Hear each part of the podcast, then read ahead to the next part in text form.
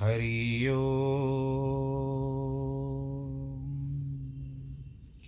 हरि ओ। हरि ओ। गुरुर्ब्रह्मा गुरुर्विष्णु गुरुर्देवो महेश्वरः गुरुर्साक्षात् परब्रह्म। तस्मै श्रीगुरवे नमः। विघ्नेश्वराय वरदाय सुरप्रियाय लम्बोदराय सकलाय जगद्दिताय, नागाननाय श्रुतियज्ञविभूषिताय, गौरीसुताय गणनाथ नमो नमस्ते। नाहं वसामि वैकुण्ठे योगिनां हृदयेन च मद्भक्तां यत्र गायन्ति, तत्र तिष्ठामि नारद।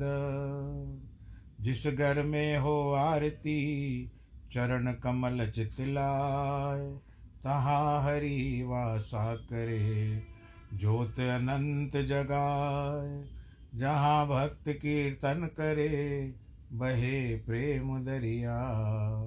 तहाँ हरि श्रवण करे, सत्यलोक से आए। सब कुछ दीना आपने, भेंट करूँ क्या नाथ? नमस्कार की भेंट लो, जोड़ू मैं दोनों हाथ। जोड़ू मैं दोनों हाथ, जोड़ू मैं दोनों हाथ। शान्ताकारं भुजगशयनं पद्मनाभं सुरेशं विश्वाधारं गगनसदृशं मेघवर्णं शुभाङ्गं लक्ष्मीकान्तं कमलनयनं योगिविरदानगम्यं वंदे विष्णुं भवभयहरं सर्वलोकैकनाथं मङ्गलं भगवान् विष्णु, मङ्गलं गरुडध्वज, मङ्गलं पुण्डरीकाक्षमङ्गलाय सर्वमङ्गलमाङ्गल्ये शिवे सर्वार्थसाधिके, शरण्ये त्र्यम्बके गौरी, नारायणी नमोऽस्तु ते। नारायणी नमोऽस्तु ते। नारायणी नमोऽस्तु ते। प्रिय भक्तजनों,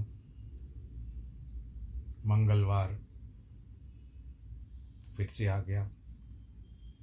आज पंद्रह तारीख, मार्च की। होलिस्टक आरंभ हो चुका है। और वर्तमान है। होली दहन है, गुरुवार की, यानी सोलह, सत्रह तारीख की होली दहन का दिन बताया गया है। और जो खेलने की तारीख बताई गई है, वो सत, अठारह की है। तो सत्रह और अठारह का होली का दिवस। आप सबको पहले से ही होली की बहुत बहुत बधाई हो। फिर भी देते रहेंगे। बधाई तो जितनी दो, वो तो अच्छी लगती है। अब इस होली के समय में हम अपने वर्तमान कथा पर आ जाते हैं। अष्टावक्र मुनि, सूत्र बारह, राजा जनक को बता रहे हैं, आत्मा साक्षी विभु, पूर्ण एको मुक्तिश्च, दक्रिय, असंगो निष्प्रह शांतो।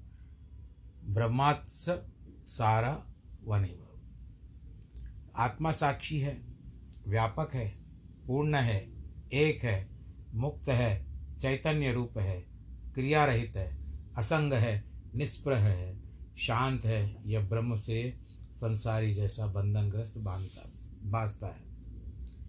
इस सूत्र में अष्टावक्र जनक से कहते हैं कि तुम आत्मा ही हो। आत्मा तुम्हें प्राप्त नहीं करनी है।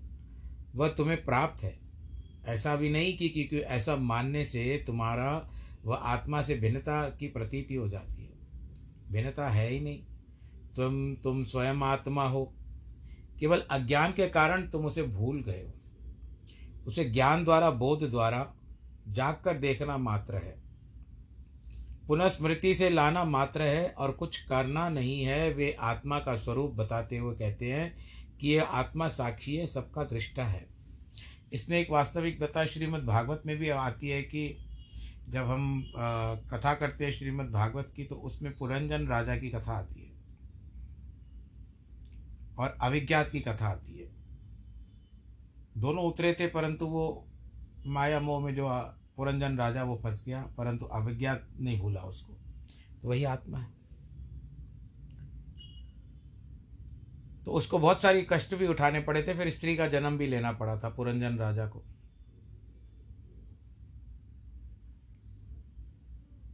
तो विज्ञात अभिज्ञात ने उसको पुनः स्मृति दिलवा दी। इसके लिए हमको कुछ करने की आवश्यकता नहीं है। वे आत्मा का स्वरूप बताते हुए कहते हैं कि आत्मा साक्षी है, सबका दृष्टा है, ये सबको देखता है, किंतु इसे देखने वाला कोई नहीं है। यह तुम्हारा होना है। यह व्यापक है, इसे सीमित नहीं किया जा सकता। संकीर्ण दायरे में जो संकीर्ण संकरा होता है, उस दायरे में बंद नहीं किया जा सकता। किसकी, किसी मान्यता या परिभाषा में कैद नहीं किया जा सकता। सब पूर्ण है, यह पूर्ण है। ब्रह्म भी पूर्ण है, पूर्ण से भी पूर्ण ही निकलता है। अतः आत्मा ही ब्रह्म जैसी पूर्ण है। उसमें कोई कमी नहीं है, अपूर्णता नहीं है। माता बच्चे को जन्म देती है तो बच्चा भी पूर्ण हो जाता है।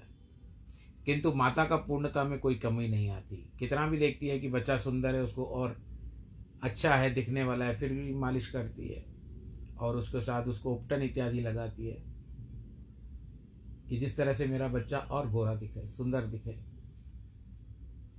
तो माता कोई भी कमी नहीं छोड़ती। दस दस बच्चे पैदा करके भी माता पूर्ण ही बनी रहती है। आजकल तो ऐसा समाना नहीं है। ऐसा ही ब्रह्म व आत्मा है। इसी प्रकार ज्ञान, प्रेम, दया, करुणा आदि को बांटने से वह कभी कम नहीं होती है। ब्रह्म एक आत्मा है।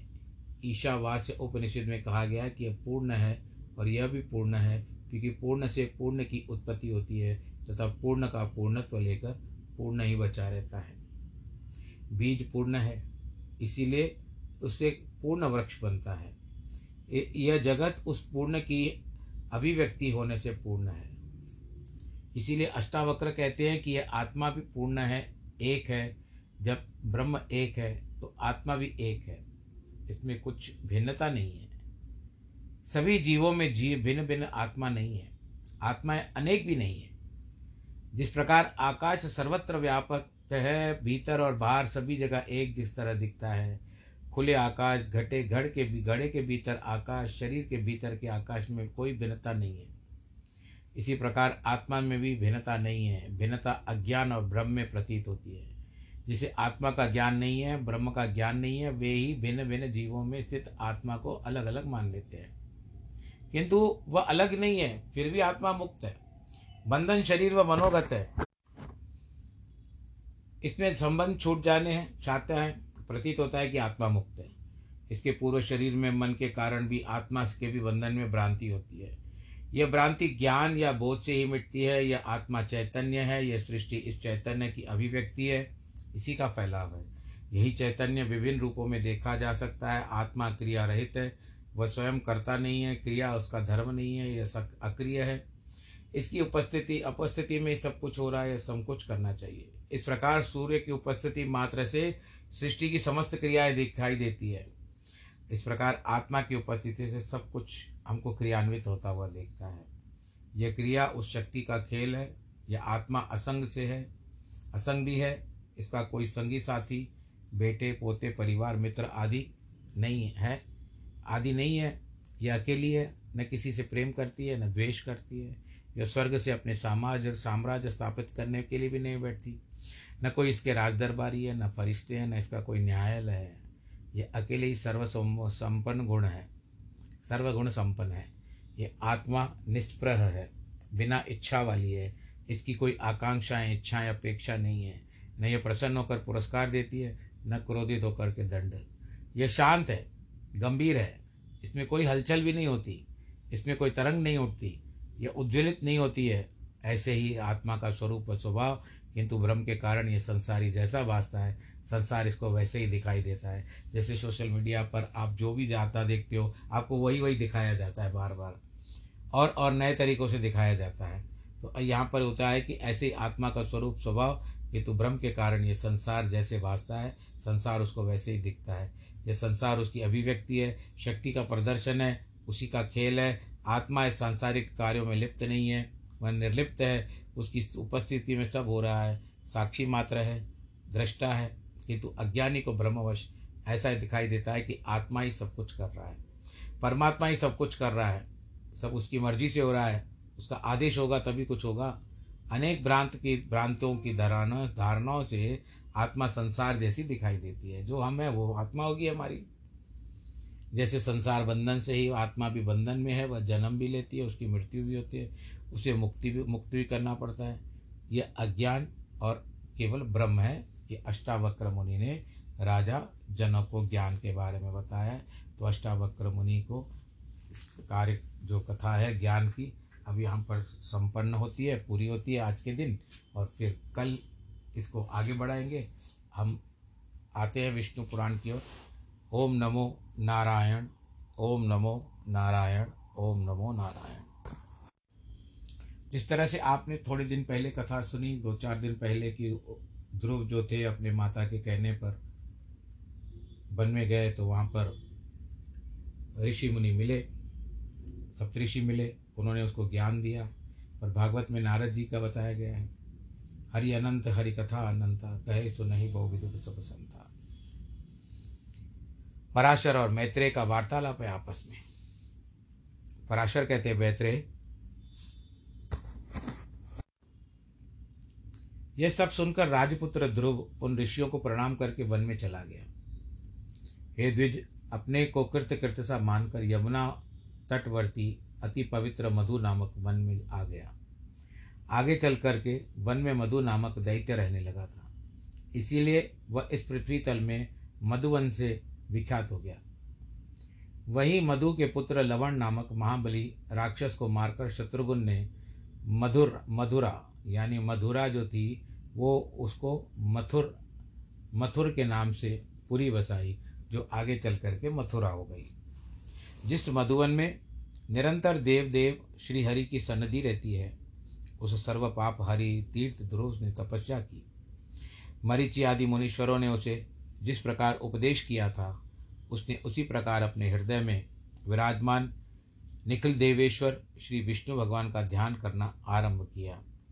इस प्रकार हे विप्र, अनन्य चित्त होकर के, ध्यान करते रहने से उसके हृदय में सर्वभूता अंतर्यामी भगवान श्री सर्वभाव से प्रकट हो गए।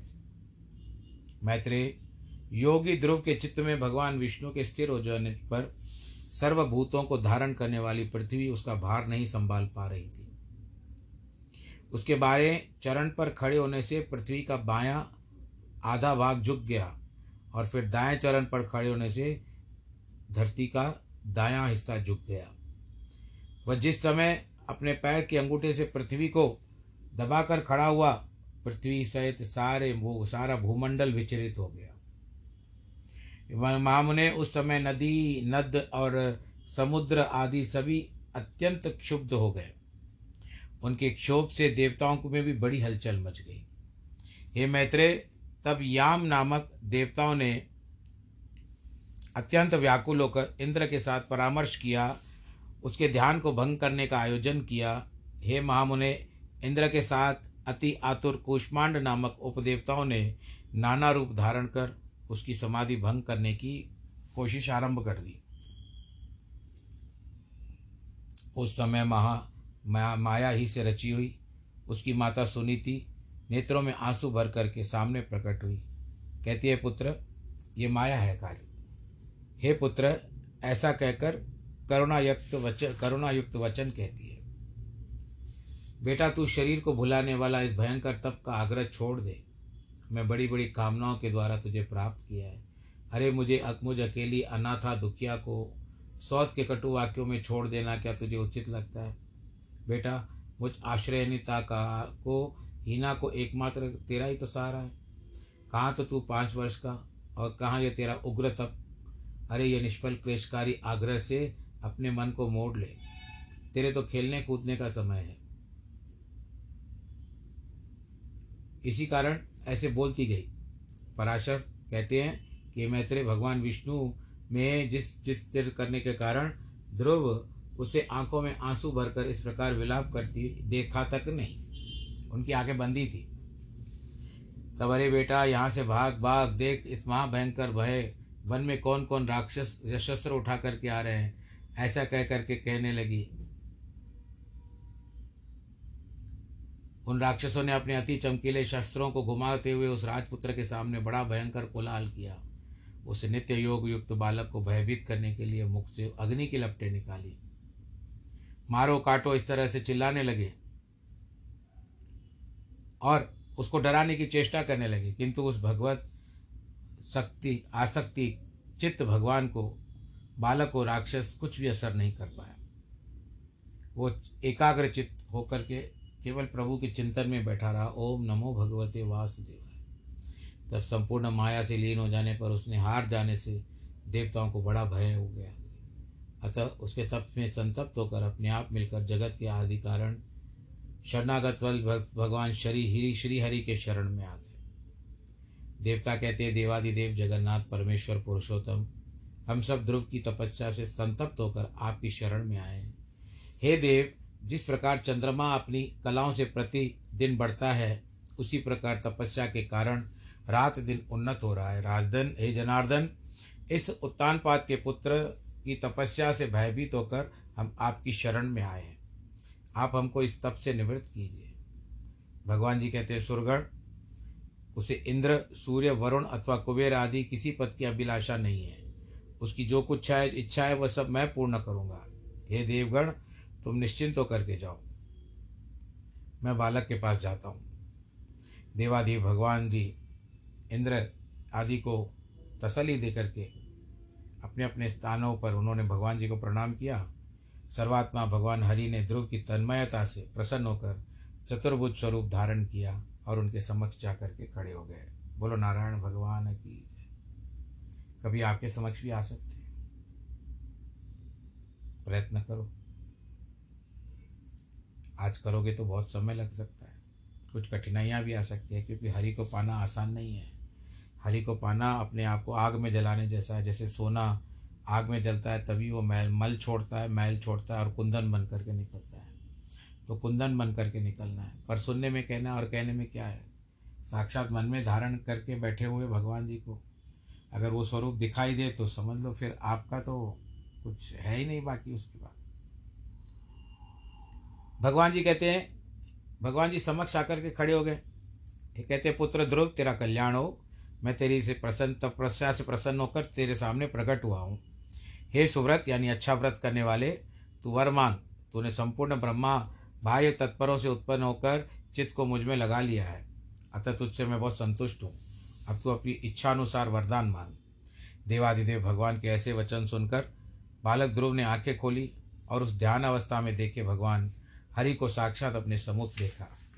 भागवत में ऐसा लिखा हुआ है कि जब भगवान जी ने देखा, उनको बुलाया तो ध्रुव ने आँखें नहीं खोली। तब भगवान जी जान गए कि मेरी मूर्ति इसके अंदर बसी हुई है। तो भगवान जी ने उस मूर्ति को अदृश्य कर दिया जिससे चौंक कर ध्रुव ने आँखें खोली तो वही स्वरूप सामने नारायण जी का ठहरा हुआ है। भगवान जी को शचुत अवस्था, किरीट, शंख, चक्र, गदा शारंग धनुष धारण कर पृथ्वी पर सिर रखकर प्रणाम किया, रोमांचित हो गया, भयभीत भी हो गया। स्तुति करने की इच्छा करता है। किंतु स्तुति क्या करूँ? छोटा सा बालक था, क्या कर सकता था? अब क्या सोचना चाहिए? भगवान कहता है, ध्रुव कहता है हाँ भगवान, आप यदि मेरी तपस्या से संतुष्ट हैं तो मैं स्तुति करना चाहूँ। या मुझे वरदान दीजिए कि मैं आपकी स्तुति कर सकूँ। हे देव, जिसकी गति ब्रह्मा आदि वेद जन भी नहीं जानते, उस बालक की मैं कैसे स्तुति कर सकता हूँ? तो भगवान जी ने अपना जो शंख था, वो बाएँ कपोल पर छुआ दिया, ज्ञान की प्राप्ति हो गई। ध्रुव को हाथ जोड़ करके खड़ा हो गया। कहता है, पृथ्वी, जल, अग्नि, वायु, आकाश, मन, बुद्धि, अहंकार, मूल प्रकृति, ये जब सब जिनके रूप हैं उन भगवान को मैं नमस्कार करता हूँ, जो अति सूक्ष्म, शुद्ध, सर्वव्यापर और प्रधानता से भरे हुए हैं। वह पुरुष जिनका रूप है, उस गुण भोक्ता परम पुरुष को मैं नमस्कार करता हूँ। इस प्रकार ध्रुव जो है, भगवान की स्तुति करता है। भगवान उसकी स्तुति कहते हैं सुन करके कहते हैं, ध्रुव, तुमको मेरा साक्षात दर्शन प्राप्त हुआ है। इससे अवश्य ही तेरी तपस्या तो सफल हो गई। परंतु ये राजकुमार, मेरा दर्शन तो कभी निष्फल नहीं होता। इसीलिए तुझको जिस वर की इच्छा हो मांग ले। मेरा दर्शन हो जाने पर पुरुष सभी कुछ प्राप्त कर सकता है। ध्रुव ने कहा, भूत भवेश्वर, भगवान, आप सभी के अंतकरण में विराजमान रहते हैं। हे ब्रह्मण, मेरे मन की को कुछ अभिलाषा है, वह क्या आपसे छुपी हुई है? तो भी हे देव देवेश्वर मैं दुर्विनीत जिस अति दुर्लभ वस्तु की हृदय में इच्छा करता हूँ, उसे आपकी आज्ञा अनुसार आपके प्रति निवेदन करूँगा। हे समस्त संसार के रचने वाले परमेश्वर आपके प्रसन्न होने पर क्या दुर्लभ है? इंद्र भी आपके कृपा कटाक्ष के फलस्वरूप से ही त्रिलोकी को भोगता है। मेरी सौतेली माता गर्व से अति बढ़ बढ़ करके कहती है कि जो मेरे उदर से उत्पन्न नहीं होता है हुआ है, वह राज सिंहासन के योग्य नहीं है। अतः प्रभु, आपके प्रसाद से मैं उस सर्वोत्तर एवं, सर्वोत्तम एवं अव्यय स्थान को प्राप्त करना चाहता हूँ। भगवान ने कहा, बालक तूने अपने पूर्व जन्म में भी मुझे संतुष्ट किया था। इसीलिए तू जिस स्थान की इच्छा करता है, वह तुझे अवश्य प्राप्त होगा। पूर्व जन्म में तू एक ब्राह्मण था, मुझमें निरंतर एकाग्रचित रहने वाला था माता पिता का सेवक था सर्वधर्म का पालन करने वाला था। कालांतर में एक राजपुत्र तेरे मित्र हो गया। वह अपनी युवा अवस्था में संपूर्ण भोगों से संपन्न, अति दर्शनीय रूप वाला लावण्य युक्त था। उसके संयोग से दुर्लभ वैभव को देख करके तेरी भी इच्छा हुई कि भगवान मुझे भी राजकुमार बना दो। अतः, हे ध्रुव, तुझको उसकी मनोवांछित राजपुत्रता प्राप्त हुई। जिन स्वयंभू मनु के कुल में और जिसका स्थान मिलना अति दुर्लभ है, उन्हीं के घर में तू उत्तानपात के रूप में जन्म ले चुका है। अरे बालक, औरों के लिए स्थान कितना दुर्लभ है? जिसने तुझे संतुष्ट किया है, वह अत्यंत तुच्छ है।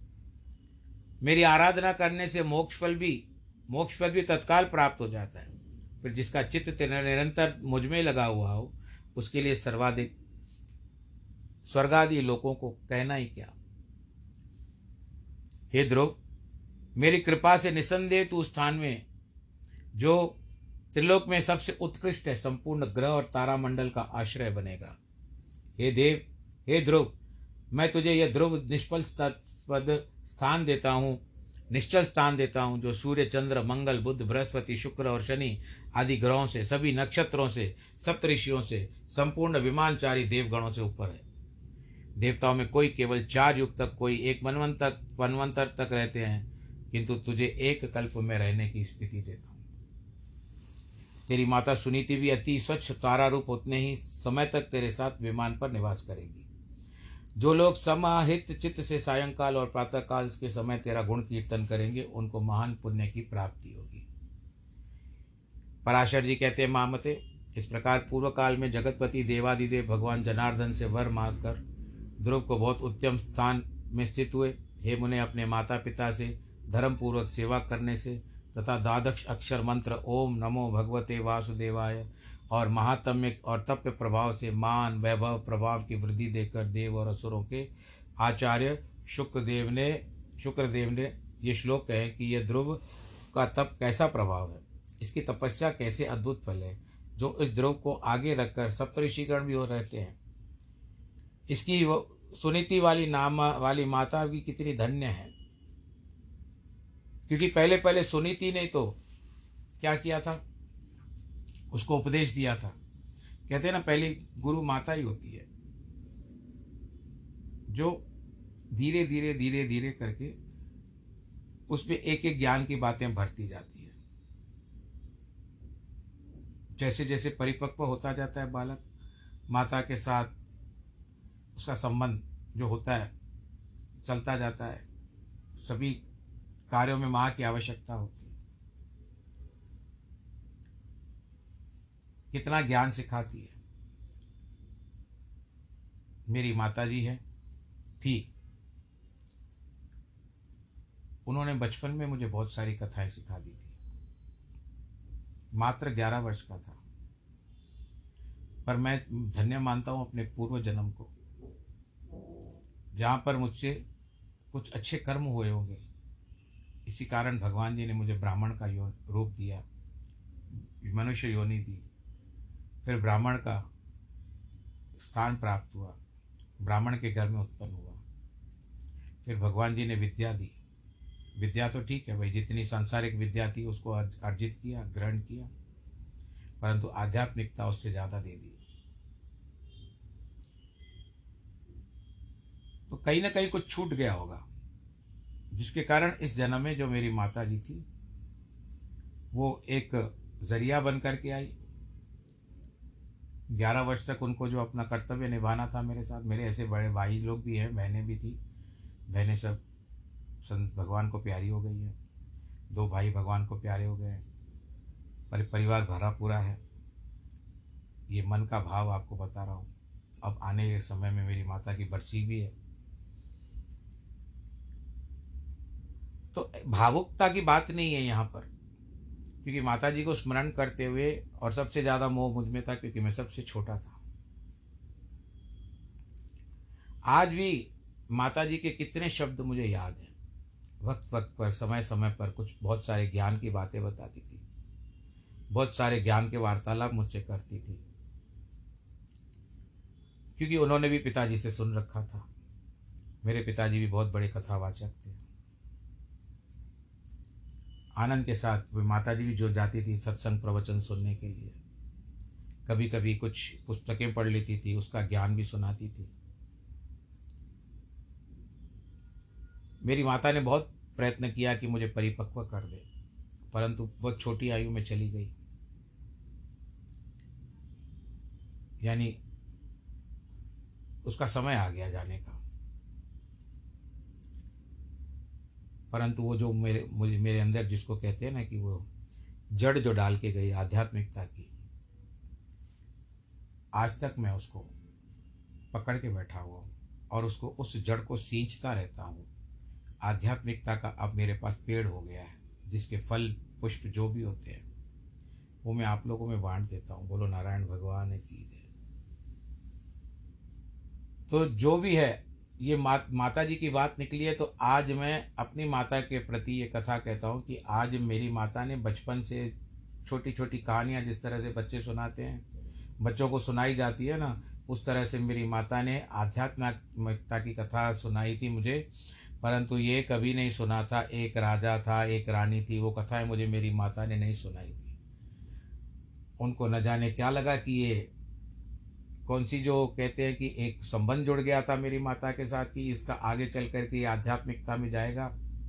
जिसके कारण प्रभु के ऊपर, इसके ऊपर दया होगी जो क्यों ना इसको उस रास्ते पे डाल दिया जाए?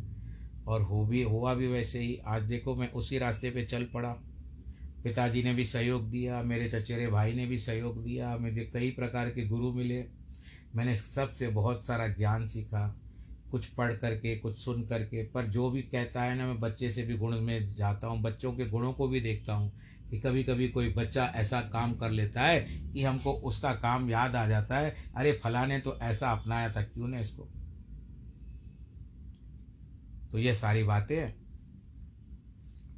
सुनीति को शुक्र देव शुक्र देव जो शुक्र देवता है ना, वो बहुत धन्यवाद देते हैं कि तेरे परिवार में तूने अपने पुत्र को बहुत अच्छा ज्ञान सिखाया। उत्तम प्रयुक्त प्राप्त बाला बाई का नाम उत्तम था, परंतु उत्तम से ये उत्तम हो गया। ध्रुव, ये तो उत्तम भी हो गया और स्थिर भी हो गया। तो ये कहते हैं कि जो व्यक्ति ध्रुव के इस दिव्य लोक प्राप्ति के प्रसंग का कीर्तन करता है, वह सब पापों से मुक्त होकर स्वर्गलोक में पूजित हो जाता है। वह कभी भी अपने स्थान से च्युत नहीं होता, यानी खाली नहीं होता है। और समस्त मंगलों से भरपूर रह करके बहुत काल तक जीवित रहता है। बस ऐसी मनोकामना आप धारण करके रखो। ध्रुव अगर नहीं बनना चाहते हो तो कोई बात नहीं है, पर प्रभु की भक्ति तो को मन में सदैव जागृत रखो। वह है तो है, वो नहीं है तो कुछ नहीं है। शरीर भगवान में है, भगवान शरीर में है, आत्मा के रूप में है तो शरीर चलता है, नहीं है तो शरीर निश्चल हो जाता है। और उसके बाद मृत्यु हो जाती है, मृत्यु के बाद फिर वही राम नाम सत्य हो जाता है, राम नाम से ही लेके जाया जाता है। अंत में भगवान के नाम से ही अग्नि संस्कार किया जाता है तो ये सारी बातें वहीं से निकले, वहीं पे अटके। तो इन सबसे मुक्त होकर के भगवान जी का ध्यान, सत्संग, कीर्तन, कलयुग केवल नाम आधारा, सुमर सुमर नर उतरे पारा। जन्मदिन और वैवाहिक वर्षगांठी आप सबको बहुत बहुत बधाई हो। ईश्वर आप सबको सुखी रखे। नमो नारायण।